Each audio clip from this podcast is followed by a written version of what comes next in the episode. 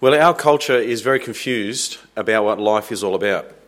Uh, there's so many things that compete for our attention uh, that as important.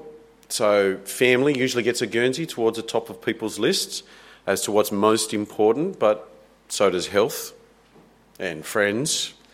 Uh, Amanda Gore is a US author and speaker, and she says that the single most important thing in life is how you feel about yourself.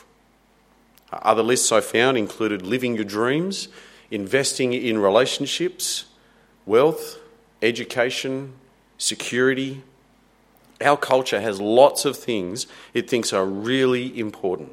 And our culture also prides itself on giving us all the freedom to choose what we think is the most important. Personal, individual freedom. That's one of the hallmarks of our culture. And so, when it comes to something so central as to what your life is about, in our day, it's essential that we get to choose for ourselves what we live for. That's just a given, it's an unquestionable right. Choosing for ourselves what we'll do with our lives, that's just life. It's normal, it's a given. And we need to be aware that this is the world that we live in because it can be easy to get swept up into the way our world thinks. That there's so much you could do in life, so much you could be in life, and you can choose who you want to be and what you want to do. But, brothers and sisters, as Christians, by definition, we have voluntarily rejected the so called right to choose what our lives are about. And we haven't done this reluctantly. We're not unwilling in giving up us having a say in what our lives are about. Christianity, by definition, is in part agreeing with God that when we do take charge of our lives, we get it wrong. Not simply misguided, but wrong. We believe that running our lives our way deserves nothing less than the judgment of God. And so, as followers of the Lord Jesus, we're done with choosing for ourselves what to live for. We're done with being in charge of our lives. We've turned our backs on the world and its ways, and instead we now have asked God for forgiveness for living our way. We recognize that in Jesus we have the death of the Son of God to pay for our sins. And so we have gone to God for forgiveness. We now gladly submit to Him. We listen to Him tell us what our lives are about. God has given us new lives in Christ. And so He reveals to us even who we are, and He tells us what our new lives are for. And this morning, we're looking at one of those parts of the Bible where God just lays it all out for us. He spells it out in black and white that what our new lives are for, they are for His Son. In the verses we're looking at, Paul speaks very personally about how important Christ is to him and what he's willing to do for the Philippians and their lives in Christ, and is all to impress upon us, the readers, just how important the Lord Jesus is, so that no matter what happens, we would live our lives for Christ as well.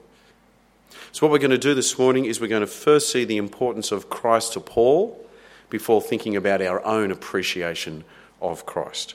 So, let's see the importance of Christ to Paul and I hope that uh, you noticed as the verses were read out to us just how personal Paul is in this section. Uh, in eight verses, he says, I, me, or my 19 times. He is telling us a lot about himself, and almost all of it is about how important the Lord Jesus is to him because he wants us to feel the weight of just how important Christ is so that we'll live for him too. And you'll see on your outline that Paul lets us in on what he knows, what he expects, what he thinks, as well as what he wants. We'll start with what Paul knows, and we'll pick it up right at the end of verse 18. So look at it there, right at the end of verse 18. Yes, and I will continue to rejoice, for I know that through your prayers and God's provision of the Spirit of Jesus Christ, what has happened to me will turn out for my deliverance. Okay, so from last week, you'll recall that Paul's in prison. He was preaching Christ. The authorities locked him up in jail for it. Here in verse 19, he says he knows that he'll be delivered, that God's going to get him out of prison. Now, this will become important as we keep reading, so just file that away for the time being. What does Paul know? He knows that God will deliver him from prison, which brings us to what Paul expects, because at this stage he's still in prison. But Paul expects that whether he's in prison, whether he's released, or even if he should be executed, Paul expects to exalt Christ. He'll honour Christ, whether by life or by death. Have a look at verse 20. I eagerly expect and hope that I will in no way be ashamed, but will have sufficient courage so that now, as always, Christ will be exalted in my body, whether by life or by death. Now, they are extraordinary words, aren't they? Paul expects that he will in no way be ashamed of Christ. He expects to have sufficient courage to see Christ exalted, even if his imprisonment means death. Paul's expectation is that even as the guards come to execute him, even as they bind his body to the frame to flog him, even as the executioner unsheaths his sword, even if it comes to the cold, callous brutality of being slaughtered, Paul expects that he will in no way be ashamed. He will not take a backward step. He will not deny Christ. He will not be ashamed of Jesus. Christ will be exalted in his body, whether by life or by death. When I was in year 12, uh, one of my friends was a guy named Damien, and I'd been talking to him for a while about Jesus. He wasn't a Christian. And one day we're in English together, and as part of the lesson, our teacher asked the class if anyone was willing to die for a cause. There was a silence that hung in the room. I knew that my answer was meant to be yes, but I was too embarrassed to put my hand up. And when the teacher moved the lesson on, I leant over and I whispered to Damien, Now that I've thought about it, yeah, I'd be willing to die for Jesus. Now, who was I kidding? I couldn't even stick my hand up in front of my classmates, let alone die for him, really?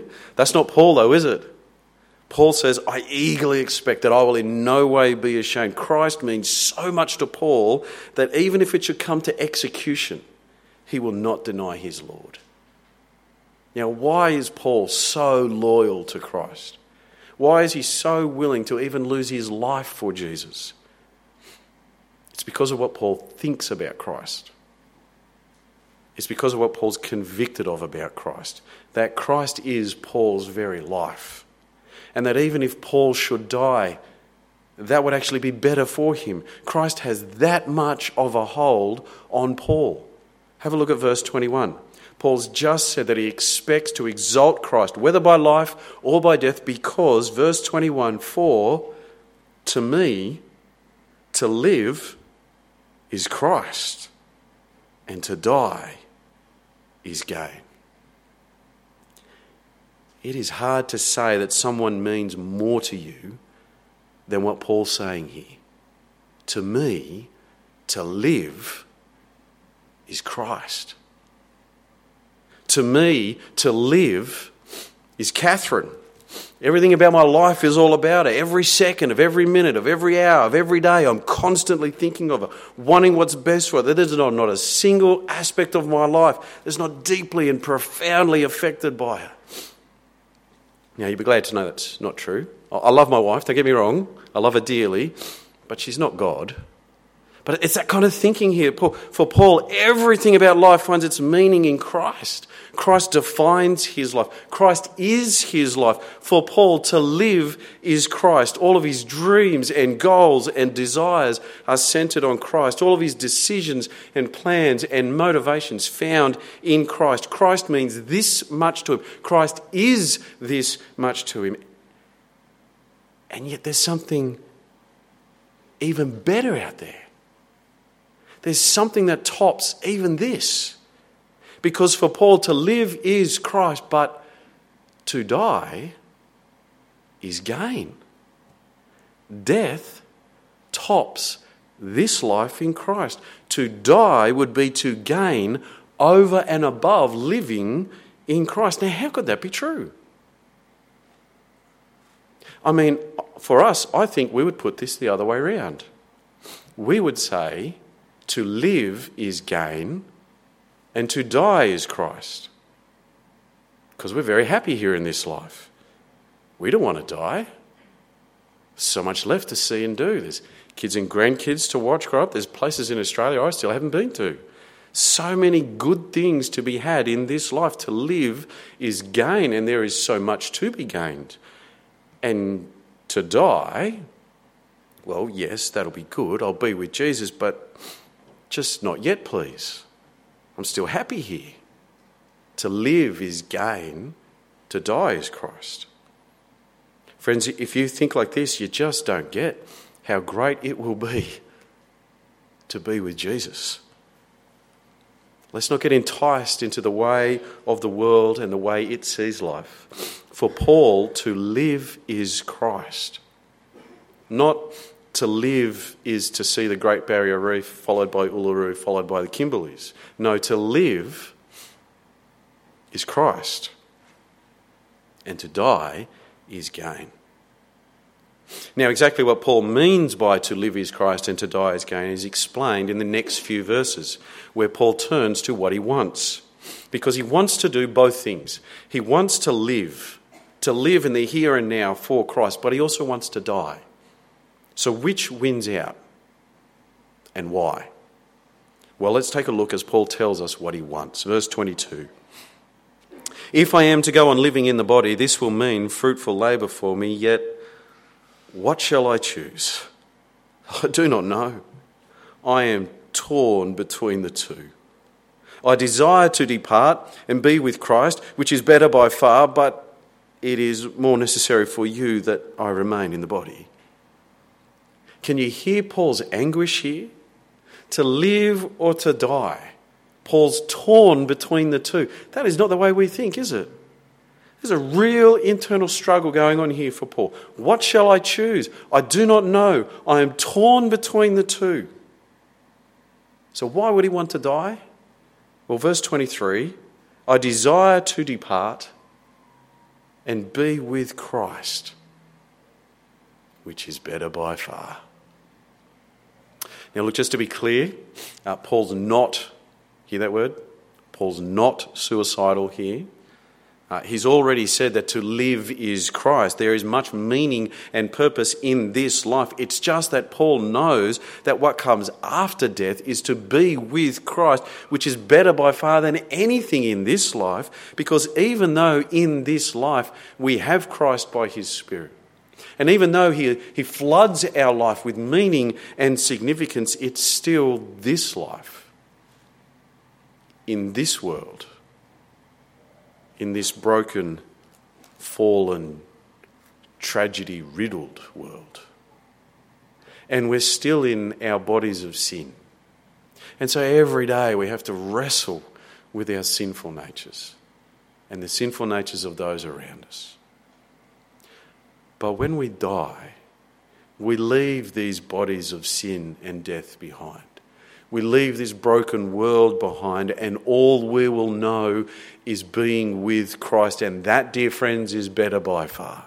And Paul wants this. He desperately wants this. I desire to depart and be with Christ, which is better by far. He wants to die and to be with Christ. Christ means that much to him, but Paul also wants to live. Paul's torn between the two, he says. He really wants to live. Not for his sake, though. Not because it'd be good for him. Have another look at verse 24. But it is more necessary for you that I remain in the body. Paul wants to live for the sake of the Philippians. And he fleshes out what he means by this in the next verse. Look at it there. Verse 25 Convinced of this, I know that I will remain and I will continue with all of you for your progress and joy in the faith. So that through my being with you again, your boasting in Christ Jesus will abound on account of me. Paul knows that it's more necessary for the Philippians that he keep on living, and convinced of this, he's sure that God will therefore keep him alive. for the Philippians' progress and joy in the faith. This is why, back up in verse 19, Paul knows that he'll be delivered because it's best for the Philippians that he keeps living and not be executed, so that he can see them grow in their understanding and appreciation of Christ, to see them live their lives where they boast in Christ. This is what Paul means by to live is Christ. If he goes on living, it'll be for the sake of Christ in others. To live is Christ is to labour for others to see them grow in their love and understanding and boasting in Christ. So, what does Paul want? He wants to die, to be with Christ, but he also wants to live, to see the Philippians boast in Christ. Now, friends, as we worked our way through the verses, you're getting a sense of the importance of Christ to Paul. It's hard not to, isn't it? Particularly from what he expects and thinks and wants expecting to exalt Christ even in death, thinking that to live is Christ and to die is gain, wanting to die and yet wanting to live, but all for the sake of Christ. And Paul's revealing so much of himself to us because he wants us to feel the weight of just how significant Christ is so that we would live for him too so that we appreciate the importance of Christ. Because if Christ meant this much to Paul, then Christ really must be important. When I went to uh, university, there was a fantastic Christian group on campus, and every year in the mid year break, they'd run a conference uh, called Mid Year Conference, MYC, it was called. And uh, I tell you, these conferences were great. Uh, the Bible teaching coming out of your ears, a bit like uh, the convention that's coming up in August. And, and I learnt and I grew so much at these conferences. There's a guy that uh, I know was a bit ahead of me at uni. We're going to call him Tom. And when Tom was in first year at uni, he wasn't that keen on going to MYC. He wasn't sure that it was all that what was cracked up to be. He didn't think it was that important, you know, not worth the hassle. Bit of a beat up, really. And so when a fourth year student asked him if he was going to go to MYC, Tom said, Nah, haven't got the money. Perhaps not the entire truth, but at least he was polite. But the fourth year student didn't let Tom off the hook so easily. He replied with, That's okay, I'll pay for you. Now, when one uni student says to another uni student, I'll pay for you, you know it's got to be good. And it shifted Tom's thinking immediately. If this guy's willing to pay for me to go to MYC, it must be important. It's that sort of thing going on here between Paul and the Philippians. The Philippians are meant to be thinking if Paul's willing to die for Christ, if Paul would rather die so he could go to be with Christ, and if Paul's even wanting to stay alive so that we'll boast in Christ, then Christ, he must be ridiculously important. This is what Paul wants us to appreciate the sheer significance of the Lord Jesus so that we would live our lives for him too. Now, we're going to look at this in more detail next week, but just come with me for a quick look at verse 27, just the next verse. After all that Paul has said about himself and his commitment and his understanding of Christ, what does Paul want of the Philippians? Look at verse 27. Whatever happens, conduct yourselves in a manner worthy of the gospel of Christ. Paul wants them to understand the worth of Christ, the value of Christ, the importance of Christ, so that they'll conduct themselves in a manner worthy of the gospel of Christ. Now, as I said, we're going to think about this, how we do this more next week. But for now, brothers and sisters, what God is wanting us to come to terms with is just how significant, how important, how valuable is the Lord Jesus, that we would consider him to be the treasure beyond price. That our faith in him would be more precious to us than gold. That we would appreciate just how crazy brilliant it is that we even know the Lord Jesus. Paul could say, To me, to live is Christ, and to die is gain. What do we say? Let's pray.